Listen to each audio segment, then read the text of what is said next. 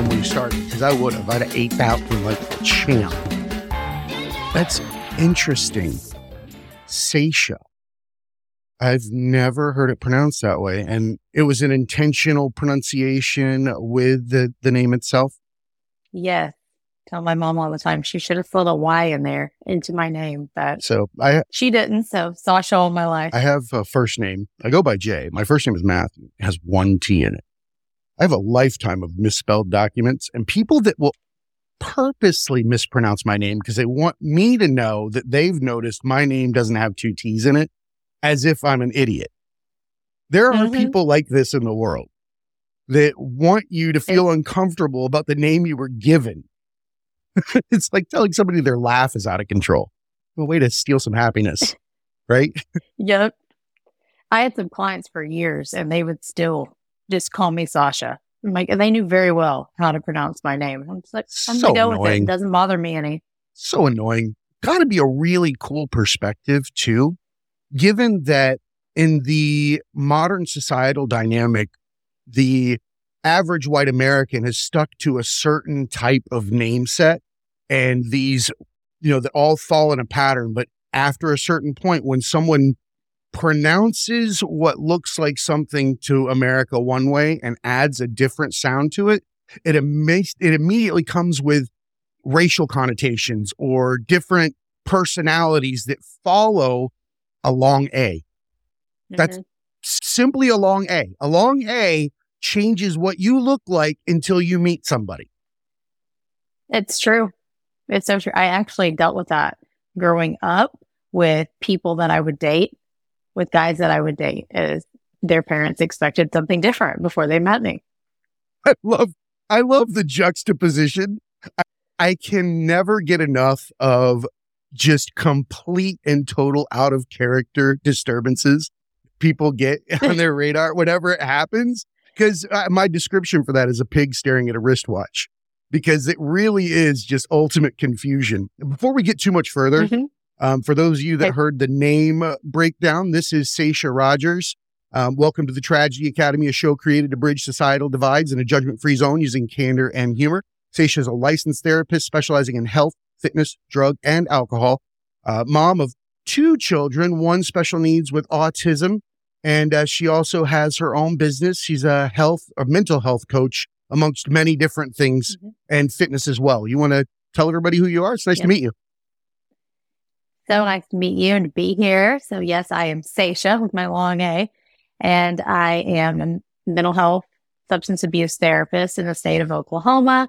And during COVID, I was doing some remote coaching beforehand. And then after I had my little one and transition between COVID and everything, I decided to go all in. And I do more coaching than therapy Mm. can't see my little quotes therapy nowadays and i absolutely love it it enables me to speak so much more real with people without having these certain guidelines and everything that i Mm. have to follow so It doesn't come with a uh, diagnosis code. It doesn't have an ICD 10 or an ICD 9 back in the day attached to it. that's It right means you can have you a real conversation without feeling like you're going to get sued.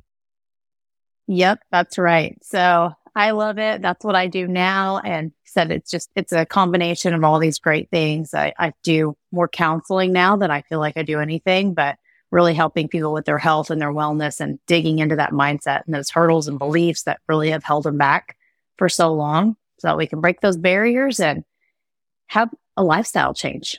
My hopes for everybody. I like um, that you said a lifestyle change.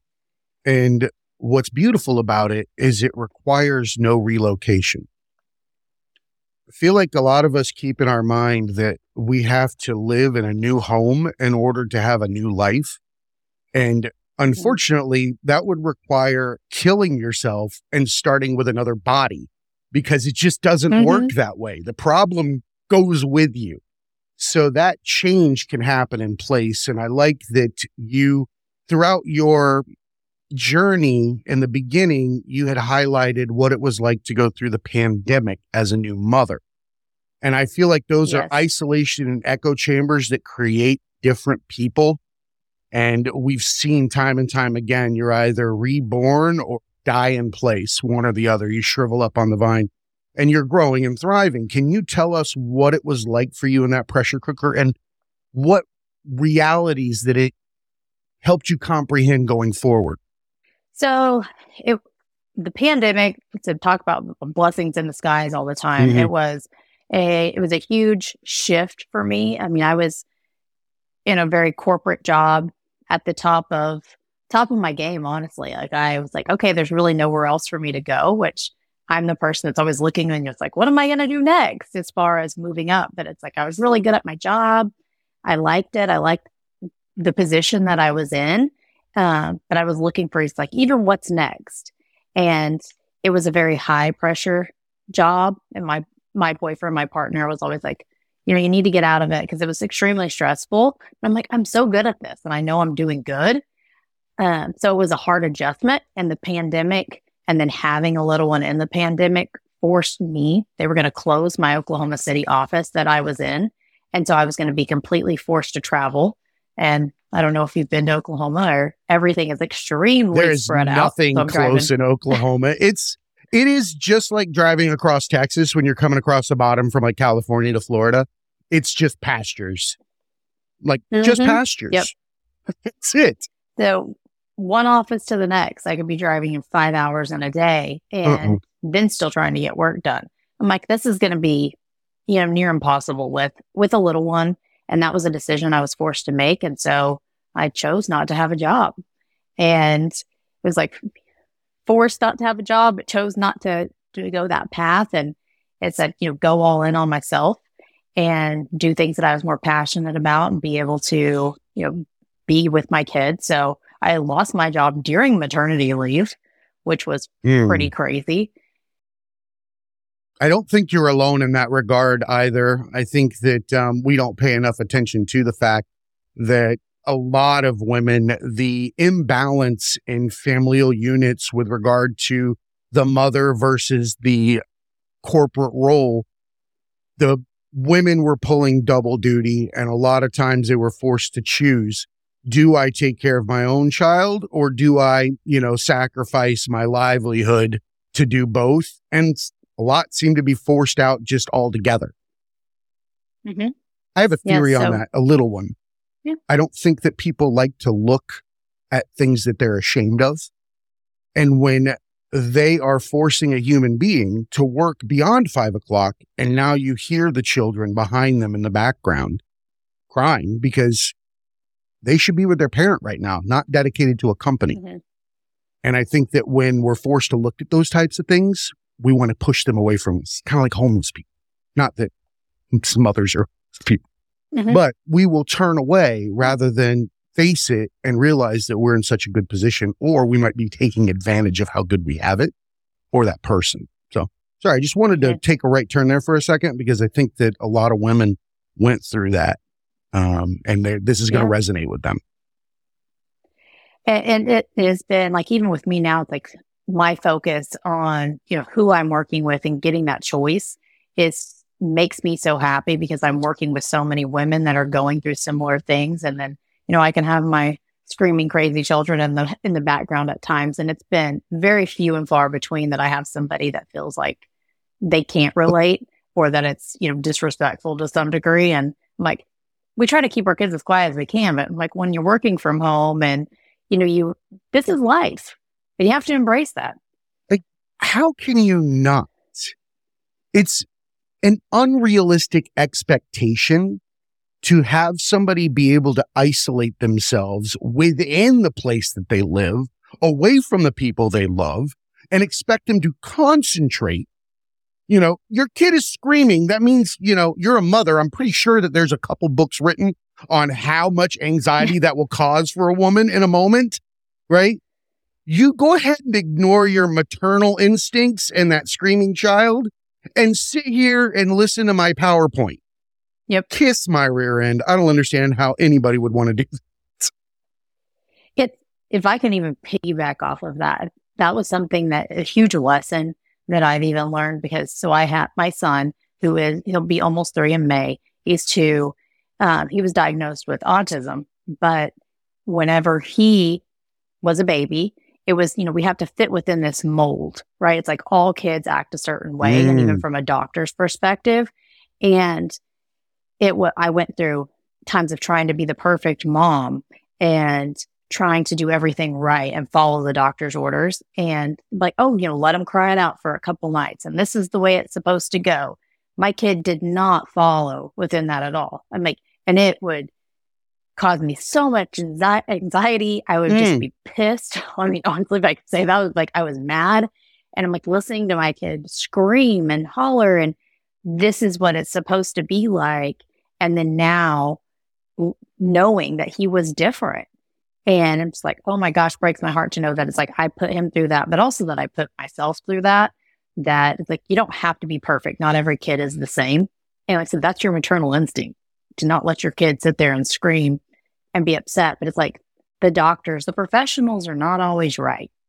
Autism, in many ways, feels like an evolutionary good because there's so many things that an autistic person can have as traits that protect them from the ignorance that we try to inflict upon our own children as a societal conditioning Whereas a child that is being told to be a human in a certain type of way and only one way, because let's face it, you have to fit in order to be a cog in the machine. In the moment you try to push an autistic child into the machine in the shape of a cog, they're going to flip the F out and tell you, get your hands off me. I'm not going mm-hmm. in the mm-hmm. machine. I don't care how good my math is or whatever strength trait I have that's aligned with me.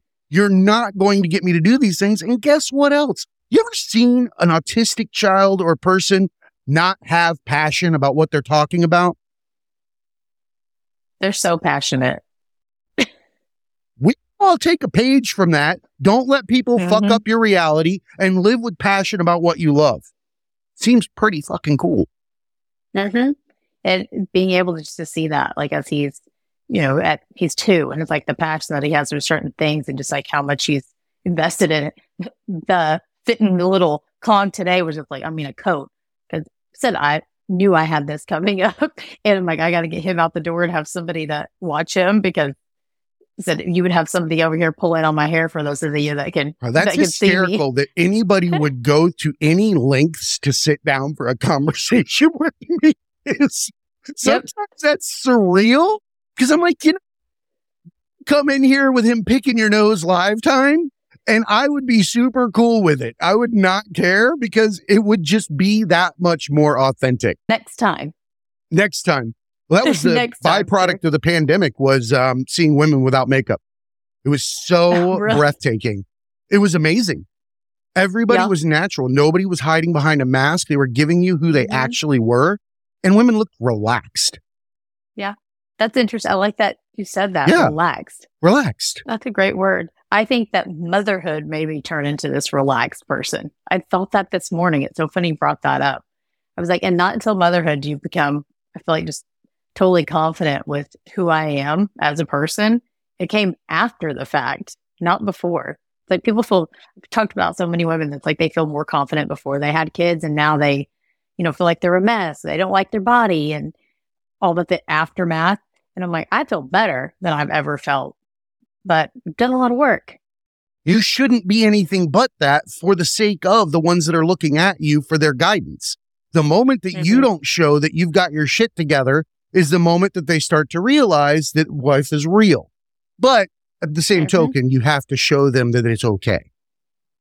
Yeah, I, I agree with that completely. Is it's like I've done said it's a lot of work. I've done a lot of work to get to where I am in this personal growth and something I really pride myself in is this emotional management. And it's like, thank goodness that I actually put in the work and have it because my life now, if I did not, I would want to jump off cliff every day. Almost it seems like what, what does emotional management look like? That's an that's an interesting phrase. What does emotional mm-hmm. management look like to Sasha? So to me, it's being able to be aware of like what I'm experiencing in a certain moment. You know, am I anxious? Am I frustrated? Am I getting angry? Like, you know, mm-hmm. what's kind of sweeping over me? And that really dictates how we respond in a lot of our behaviors. And so if I'm able to realize, okay, this is kind of what's washing over me right now. These are the emotions that I'm dealing with. I'm able to manage how I react to my kids, how I react to my spouse, how I end up working for the rest of the day. Because we can mm. Have one bad thing happen to us, right? Emotionally, somebody cuts us off in traffic and it's like the whole day is ruined. That's not ideal, right? it just popped into my head. I love analogies. I love comparisons, metaphors, that kind of thing. And when you said that, it immediately popped into my head the management of these things that are a part of your life. The one thing that we also have to realize is if they were a bunch of balloons, say I handed you all of those items that you described and they were full of helium and they were sitting beside you and they had their names on them. All of those things are only impacting you while you hold the balloons. The moment you let go of the balloons, they no longer exist. Mm-hmm. It's a choice to hold on to those. They need to be held to remain in place. That's the, the biggest part of this. That none of those emotions and situations are yours. You don't own them. They belong to everybody on the planet. You just rent them for a little while and you actually pay to keep them around. It's fucking stupid. You know, it doesn't make I any sense. made that. It just imagines like just let it go. And it's like, okay, if you want to be able to get rid of some of that anxiety, it's like let that balloon go. Well, it's not a brick. It's not mm-hmm. anything you can hold in your hand, in all honesty. Mm-hmm. Like if you can hand me a brick of anxiety, we can start talking. Mm-hmm. But right now, it's just a hypothetical thing that gives me stomach aches and get mad at, you know, whoever around my house. That's mm-hmm. all it actually is. And then still, it's a balloon that I tied to my tail and I'm running around the house trying to get away from like an idiot. Mm-hmm. It's like I, this morning, said all transparency is my two year old was extra, all kinds of extra today. You know, moving furniture, climbing everything. I'm trying to work this morning and he's, you know, he's everywhere. And then I have a three month old as well. And so it's like I have to have somebody that's going to be, you know, keeping eyes on them while I'm trying to do other things. And I was like, okay, I felt myself, you know, getting extra wound up just from his energy of just trying to get into absolutely everything. And I was like, this isn't doing me any good. This isn't doing him any good. We need to take a step back. Like, this is just who he is. This is hmm. what my life just looks like. Like, I work from just home. Put up padding, man. Padding is is your friend. Yes, I say that all the time. I'm Nerf like, up the house and tell him to go ape shit. Like that's what I would do in that situation. Would. We would be eating dinner on Nerf. We would be everything. The couch is Nerf. It does not matter. It's all spill yep. proof, and occasionally someone will take a bite out of it, like the football outside. That's right. That is exactly right. And so, it, but it's like those are the emotions, you know, that come along with these types of situations. And we can either let that completely dictate the rest of our day and our mood and how things are going to go, or we can say, okay, this is what's going on with me and be able to let it go so that way you can make a better decision, the best choice that's going to actually serve you instead of slow you down, hurt you, not serve your purpose. That's more what emotional management is to me. Yeah. And it, it makes perfect sense. And I like that you're identifying things in the now. So I want to mm-hmm. ask you because that is a gift, which is discernment in any given moment to see what reality is going on around you versus what's in your head. And that's mm-hmm. something that takes time. It's there's different methods with which to be able to obtain mindfulness. They can be so many different ways. We've had over the last couple of weeks, I had somebody on last week. We are all about plant medicine, you know, and plant medicine is a, is a fast track with the right, you know, shaman or situation uh, you know, i.e. I mushrooms or something like that gives you that mm-hmm. separation between church and state in your head. Same thing you get through meditation. Same thing you can get through martial arts. Same thing you can get through childbirth for some women, um, because traumatic experiences spring on this determination. Um, for yourself, where do you find the ability or where did you obtain the ability to be mindful in a moment where your child is bouncing off of everything. Your three month old is screaming at the same time. Mm-hmm. And your significant other pissed you off earlier for something they said, um, which you're just filling a hole between aggravated at the situation and the now. Like They don't even know why they're in that situation. We we all put our spouses and our significant others Yep. in those roles. It's called the dump off zone. It's where we The once don't we like hit- it. Yeah, you're like a little bit too much on me right now. You suck, and then you just walk off and go. It's just so you can make them feel it a little bit. But where do you find that at? like I said, it's been a lot of work. Uh, in the past, even I grew up with addiction and even with in my family and then even with myself, you know, it's like that's things that I dabbled in of trying to cope and deal with certain emotions and situations until I was like, all right, something's wrong. Something's got to give. This is not working. Right. It never does It never and does. never will work out. And even from that point of like, all right, there's different ways. I haven't been shown different ways, but Mhm. even I mean through education and I feel like more just like real life experience more than anything of, you know, this this works, this doesn't work. And really just mm-hmm. zoning in on my own skill set and instead of finding out what works for you and what doesn't. It's kind of like working out. You know, it's like th- I feel like there's no way to feel necessarily bad when you're working out, but if you don't enjoy it, you're not going to do it. And so telling people all the time, like if you're sitting there trying to run marathons and you absolutely hate running, why are we doing it? Like we want to keep you well. We want to keep you doing those things. And so figuring out what best works for you, like you said, fighting, martial arts, you know, going through and doing mindfulness, meditation. Music, Some peop- art, creating. Creating is one of the most beautiful Yes. outlets that there ever was. Oddly Mhm. enough, it's the most authentic thing that you could possibly do with your time as well. So it's no surprise that it actually feels good when you're doing it.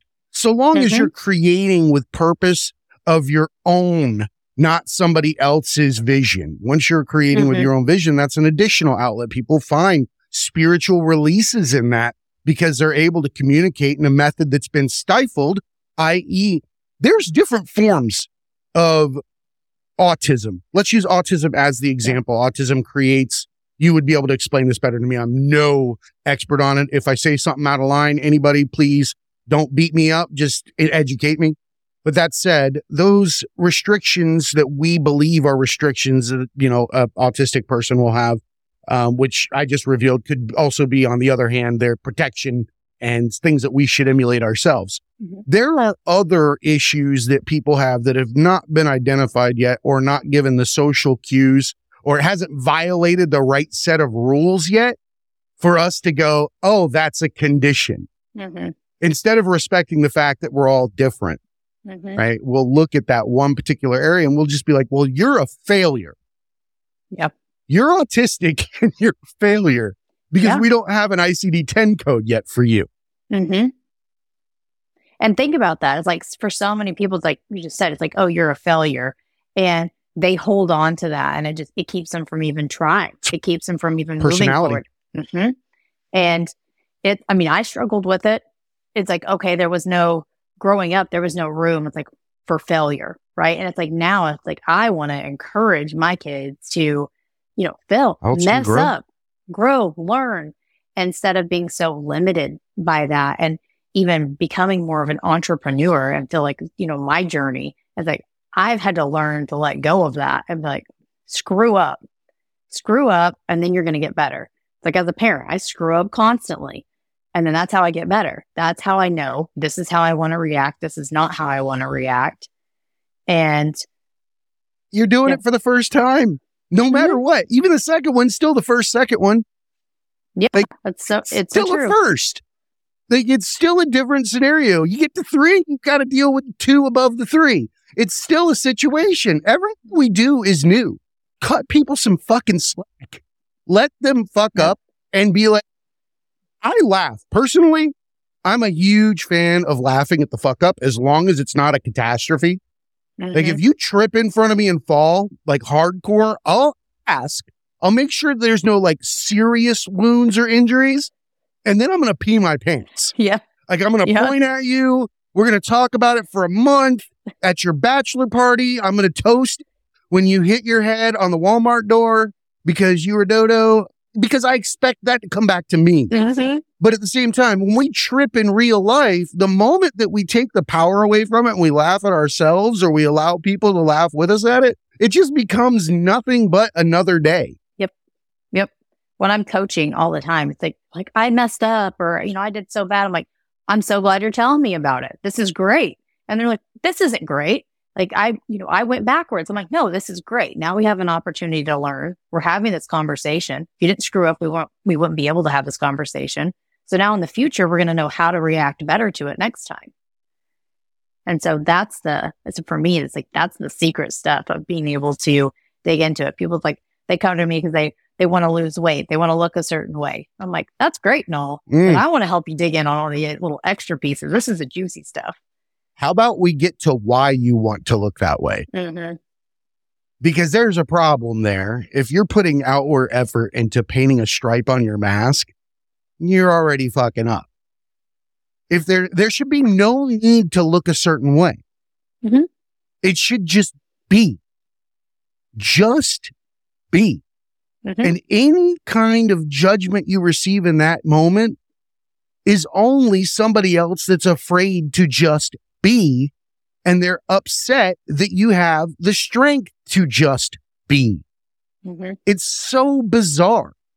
We hate freedom in other people because it represents our weakness. Mm-hmm. It's That's so not, people are That's so so good. weird. I like that. It's like the, that freedom for other people. It's like looking at when people have so much control, which I think even like a sense of control is a sense of freedom. It's like you know that you can control your emotions. You can know you can control your behaviors. And like, that gives us a sense of freedom that it's like anything can come at me. I'm going to be able to manage and get through this. And other people don't like that. Like they think you should react or be a certain way. Mm. Because it makes them focus on their own issues. Mhm. I told uh, Gary earlier, him and I were uh, were chatting about something, and uh, I'll throw out those fortune cookie shits all the time. I'll say something that he's like, like, you have to be a window in life, as transparent as you could possibly be, because when you are, it makes the ease of catching people that are not transparent that much easier. You're not somebody someone needs to filter through. Mhm. You are there and you're reliably the same thing every single day. But in doing that, it points out not just to other people, you know, like, hey, I need to find out who's fucked up in the group. No, it also allows people to see their own issues lifetime time because they don't exist in you. There's no camaraderie in the fucking in the shithole. You know, misery does love company. And when you're no Mhm. longer misery, it doesn't want you around Mhm. because it lets it know that it's misery. Yep. I mean, think of over the course of even your lifetime. It's like how many different friend groups and things have you been through because you've changed and you have to grow. You wouldn't be where you are. Experiences if you didn't languages. change. Mm-hmm. Experiences are languages. We have to give experiences the same respect that we give a language that we don't understand. If we realize that if I speak English and you speak Spanish, there is no way we're going to be able to communicate. But the same thing exists that if you grew up on this side of the tracks and I grew up on the other side of the tracks, our languages aren't the same. Also happens through ascension, right? And understanding ourselves, becoming more mindful. One of our guests um, couple days ago said that pain is an invitation to ascension.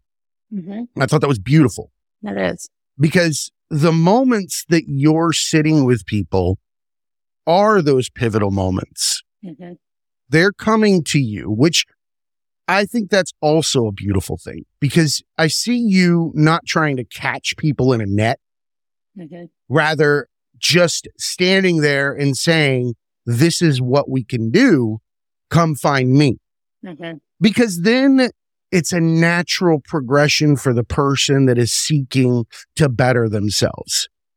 If you're out there peddling self help hardcore, you're just a flash in the pan to the Mhm. person that's not ready. Yep. I mean, continue to do it, whatever, if it floats your boat. But with someone like yourself, I see a different approach. I see an approach where you have open arms, Mhm. so to speak. And I tell pe- Where so does- many people, Yeah, go ahead. oh, sorry, all the time that it's just like, I even ask them, it's like, where are you at on wanting to change? And, you know, if they're like, I'm, you know, I'm a one out of 10, like, you know, they're barely there. I'm like, I'm not the person for you. And like, I can tell you that because, so even coming from a therapeutic way, it's like, we, I think as helping professionals, so many helping professionals want to help everybody. And then that's where you end up burnt out, stressed out. And it's like, you have to come to the realization that it's like, you cannot help everybody. Like, people have to be willing to help themselves. And if they're not there yet, that's okay. They're not there. And they're like, I'll be here when you're ready. And I'm like, I will That's- go and do as much work as you want to do, but I can't work harder than you. Yeah. That's unbridled passion. That's knowing that you need to give back and that you feel in your heart of hearts that the only thing you should be doing is helping people realize that they're suffering without cause. Um, even though there is cause. I don't want anybody to tell Yeah. me that, you know, they're not a victim of something. However, um, I always use the, this is coming up a lot lately. There's a joke that an elderly gentleman told me in the barber shop, off color, awful. But sometimes you find those nuggets of truth. And his was that if you locked your wife and your dog in the trunk of your car for half an hour and then came back and opened it, which one would be happy to see you? Mhm. The dog. Yep.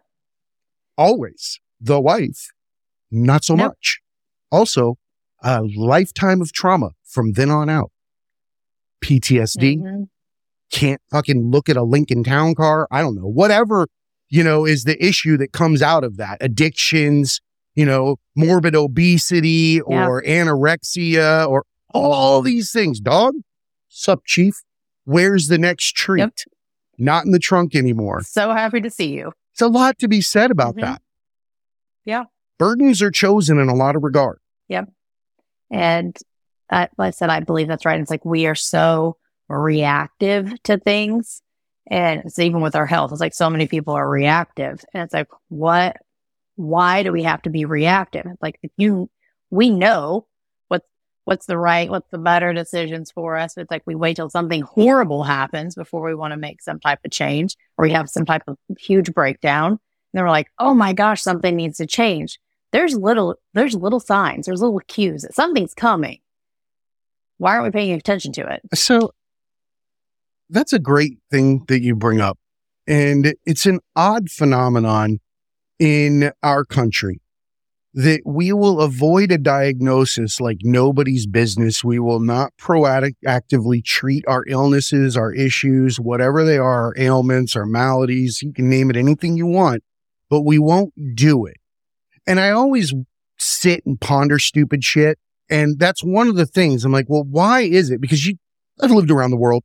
I, I have friends that are of different nationalities from different countries, that have different types of medicines and things like that. And the response has generally been, why don't you guys go to the doctor? not interesting And I'm like, that's a good question. you know, and the first thing that pops up is obviously money, Mhm. right? Here in America, we know that we save up for 65 years in order to give it all back to stay away, stay alive for 10, Mhm. You know, or 20 or whatever we're lucky enough to hope we don't run out and have to start delivering pizzas at 89, you know, or whatever it is. So I'm going to forget where I'm going here, but at the same time, it just seems like we don't take the opportunities to help ourselves in the moments when we can, and we're putting it off for some unknown reason. I'd like to think that it's because it's money and that's something we can solve. We change our medicine and we, you know, provide a better healthcare system, however you want to do it. I don't care what side of the political, whatever you're on. But also, there's got to be, I feel like there's an underlying issue as well, and that's fear of the unknown. Mhm. I feel like people live in a state of being where they're in constant fear of what might be told to them in the next moment. Yep. And that can even be a diagnosis of some sort of medical issue. Because my wife, dude, she treats me like the dog. She sets up my appointments like the vet. She tells me when to go. She walks and she's like, oh, I make sure you tell them this and you do that. Grew up poor in the middle of nowhere. We went to the doctor when like we had an abscess tooth that our face was hanging. Anything that might raise like a DCF red flag yeah. for the only times our primary care physician was the ER. Yeah. So it fools me Mhm. when people are like, I've got an appointment coming up to make sure I've got good, you know, my oil's all good. Whoa. Why are you going there to ask for them to tell you something wrong first? Yep. I don't want to know that. So I have this issue. This is kind of why I'm Mhm. drilling down on it. But people don't want to fix their shit. No. And I don't understand why. That's, Is it because it's work? it's work. And I, I do think people have to want to put in the work, of course. I mean, you're not going to get anywhere if you're not willing to put in some effort. But with that fear, I think it's like even looking beyond just like going to the doctor, it's like people have fear of, you know, investing certain money of, oh, we, I had, so this is just somebody the other day that's like in desperate need of needing to work on her health. And she doesn't want to invest in her health. She's like, well, how about if something happens to my dog and then I can't take my dog to the vet? I'm like, this, like you will want to take care of you because you may Th- need the money for the dog if the dog has to go to the doctor. God, Th- like this was a legit You- conversation. I'm gonna I'm gonna fucking fall out because we just talked about this the other day. You brought up a great point, the dog. We are so bizarre in that we won't care for even other children like we do for animals for some bizarre reason. And here is the indicator. Next time you're in a room of people when an Amber Alert goes off, I want you to watch the collective response. Then I want you to go to your local community Facebook page, whatever it is, and type in two words lost dog. They will call out the fucking National Guard and there will be like men and women falling out of their cars to catch this poor thing and do all this stuff. But when fucking Amber Alerts go off, fucking people are like, God damn it, this always, so the constantly, I don't want to do it. But if the dog goes missing, Yeah. the whole hell breaks loose. Yes. And, and I'm an animal person. Like I love animals. Same. And but it it just it's crazy to me. You know, it's like, all right, with that, it's like we're gonna invest in taking care of our animals before we're gonna if you're not around, who's gonna take care of your animals, period? They're gonna end up in a horrible spot. But most likely. But then even with the fear of like I think people have this fear of even time. It's like, okay, I don't have the time Hmm. to invest in taking care of myself. And I think it's that fear of well, what's it going to look like if I go to the gym instead of going home and feeding my children by six o'clock? Of just, you know, a fear of like this, how it's going to appear to others. You'll be happy while you're feeding them. Yeah. I promise you, it'll be a different experience.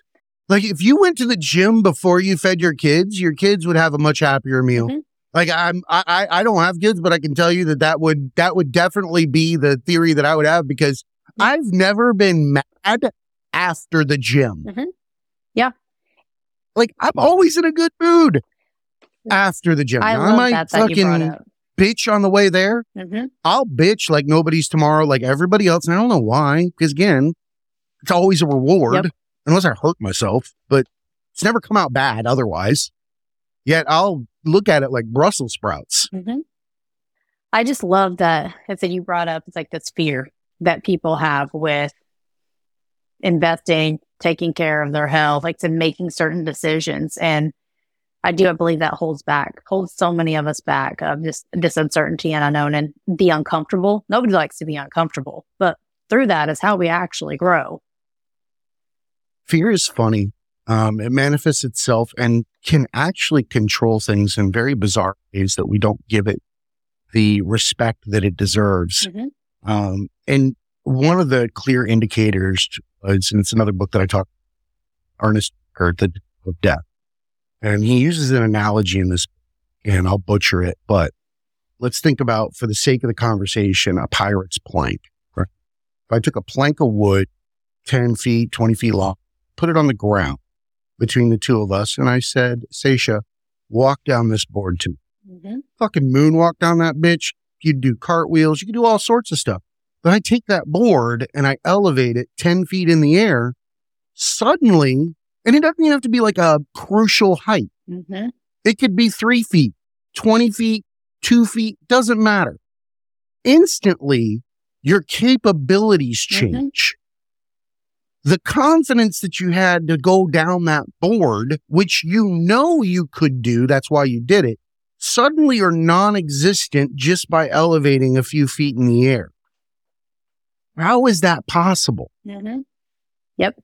It's how we, yep, Fear. fear, how we perceive that situation.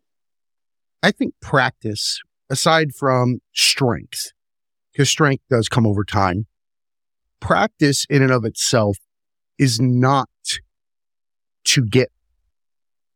Practice is to verify in small increments how good you already were. Mm-hmm. And you were trying to gain confidence each time. That's great. And the benchmark is where you quit believing in yourself. Mm-hmm.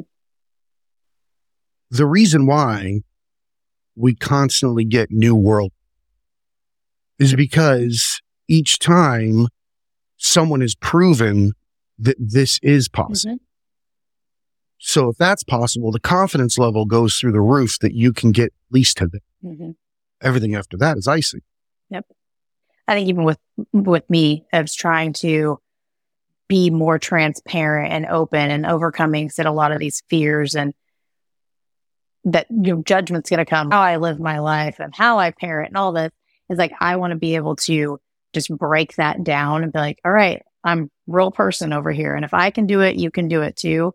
Of just it's like I'm constantly having to practice and put into practice what I'm actually teaching and working on. And Every Mhm. day.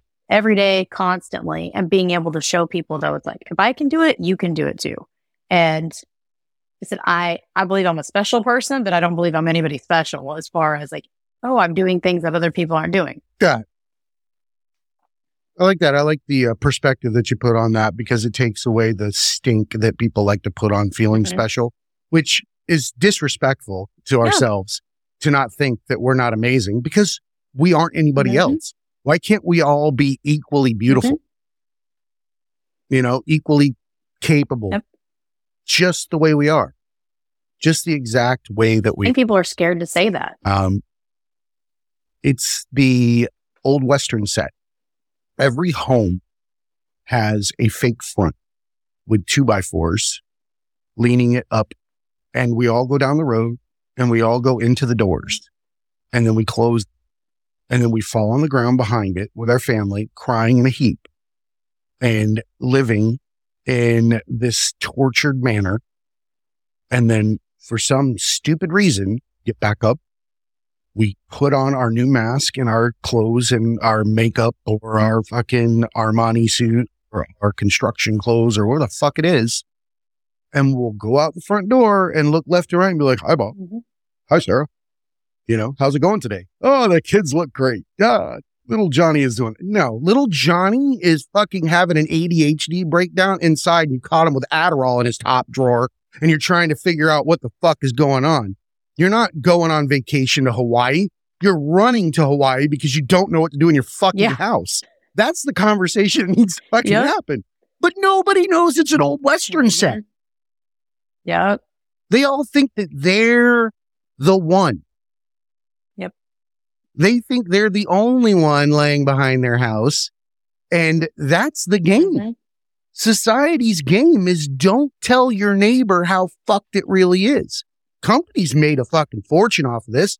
You're not allowed to discuss your salary. Well, that doesn't seem right. Mhm. Why shouldn't I know what somebody's getting for the same amount of work as me? Yep. And let me determine whether or not I think that their value is commiserate to mine or not. But don't deny me the fact that it's a way to hide hierarchy and favoritism. Yeah. That's all. So many good things that you just said right there. Like putting my brain just piecing them all together right now instead of just taking them all in. But here's the thing. Um, and thank you. It's like the only thing that I do in life now is contemplate life. Um, so it's it's kind of like you get what you put into it. I can tell. Like I said, there's I'm so like an autistic kid telling people And about a life. I'm sitting here, and when I get quiet, I said my wheels just start turning because I'm going in so many different directions, thinking about things. And like you said, when you talk about somebody, you know, falling and laughing, it's like my brain immediately goes to thinking three different situations that you know cracks me up that I went through in my own life. Yeah, oh. 100%. We don't realize what's left in the in the rear view Mhm. mirror. Right? Only we pick and choose, which is that's another funny one, you know. We like to make a trailer of our fucked up situations in life and play them like we're going to the theater every week. Next, you know, come back and watch this again and again and again. By the way, do it in the morning, do it when you're brushing your teeth, do it before you go to bed. I bet you just laugh all Just the time. Some more times. I can just see you just.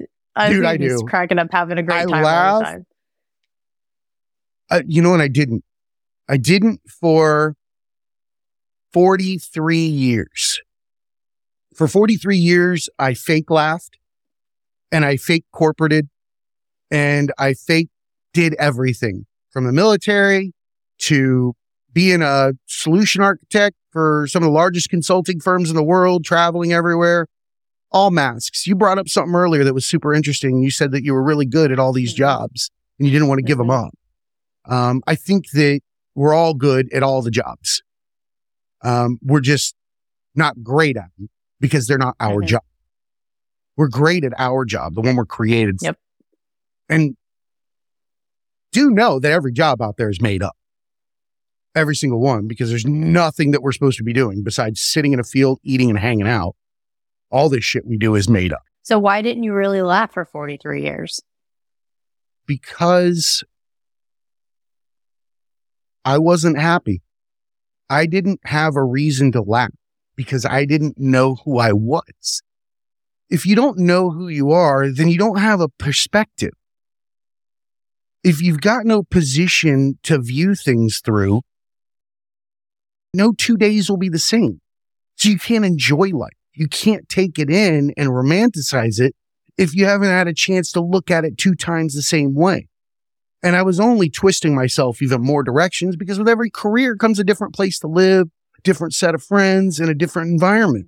So you're laughing that day, but you're laughing from the perspective of corporate Mhm. guy, or you're laughing from the perspective of digging septic fields, or you're laughing from the perspective of the soldier sitting, you know, cleaning weapons with all his buddies. These are all perspective laughs, but they weren't mine. And I think we all laugh from other perspectives all the time, but we never laugh at ourselves. And the moment that I started to laugh at myself and romanticize my own sense of humor, my own livelihood, and the things that I bring to the table was the moment that I could look out at things two days in a row, three days in a row, four days in a row, and recognize what was funny to me. What really was the reality that I was taking in. And I could, it was also a tool. Humor to me breaks down barriers. I think comedians, George Carlin, um, prime example. When a comedian steps on a stage, they have a unique environment to influence people. And it is a non confrontational environment if done correctly. And it is a extremely good learning environment because it doesn't take an affront to somebody direct. It's generally, if done correctly, it's a group laugh, but with the, some kind of introspection at the individual level, because nobody knows who's being made fun of in those moments for the small quirks in reality, the offenders, whatever they are.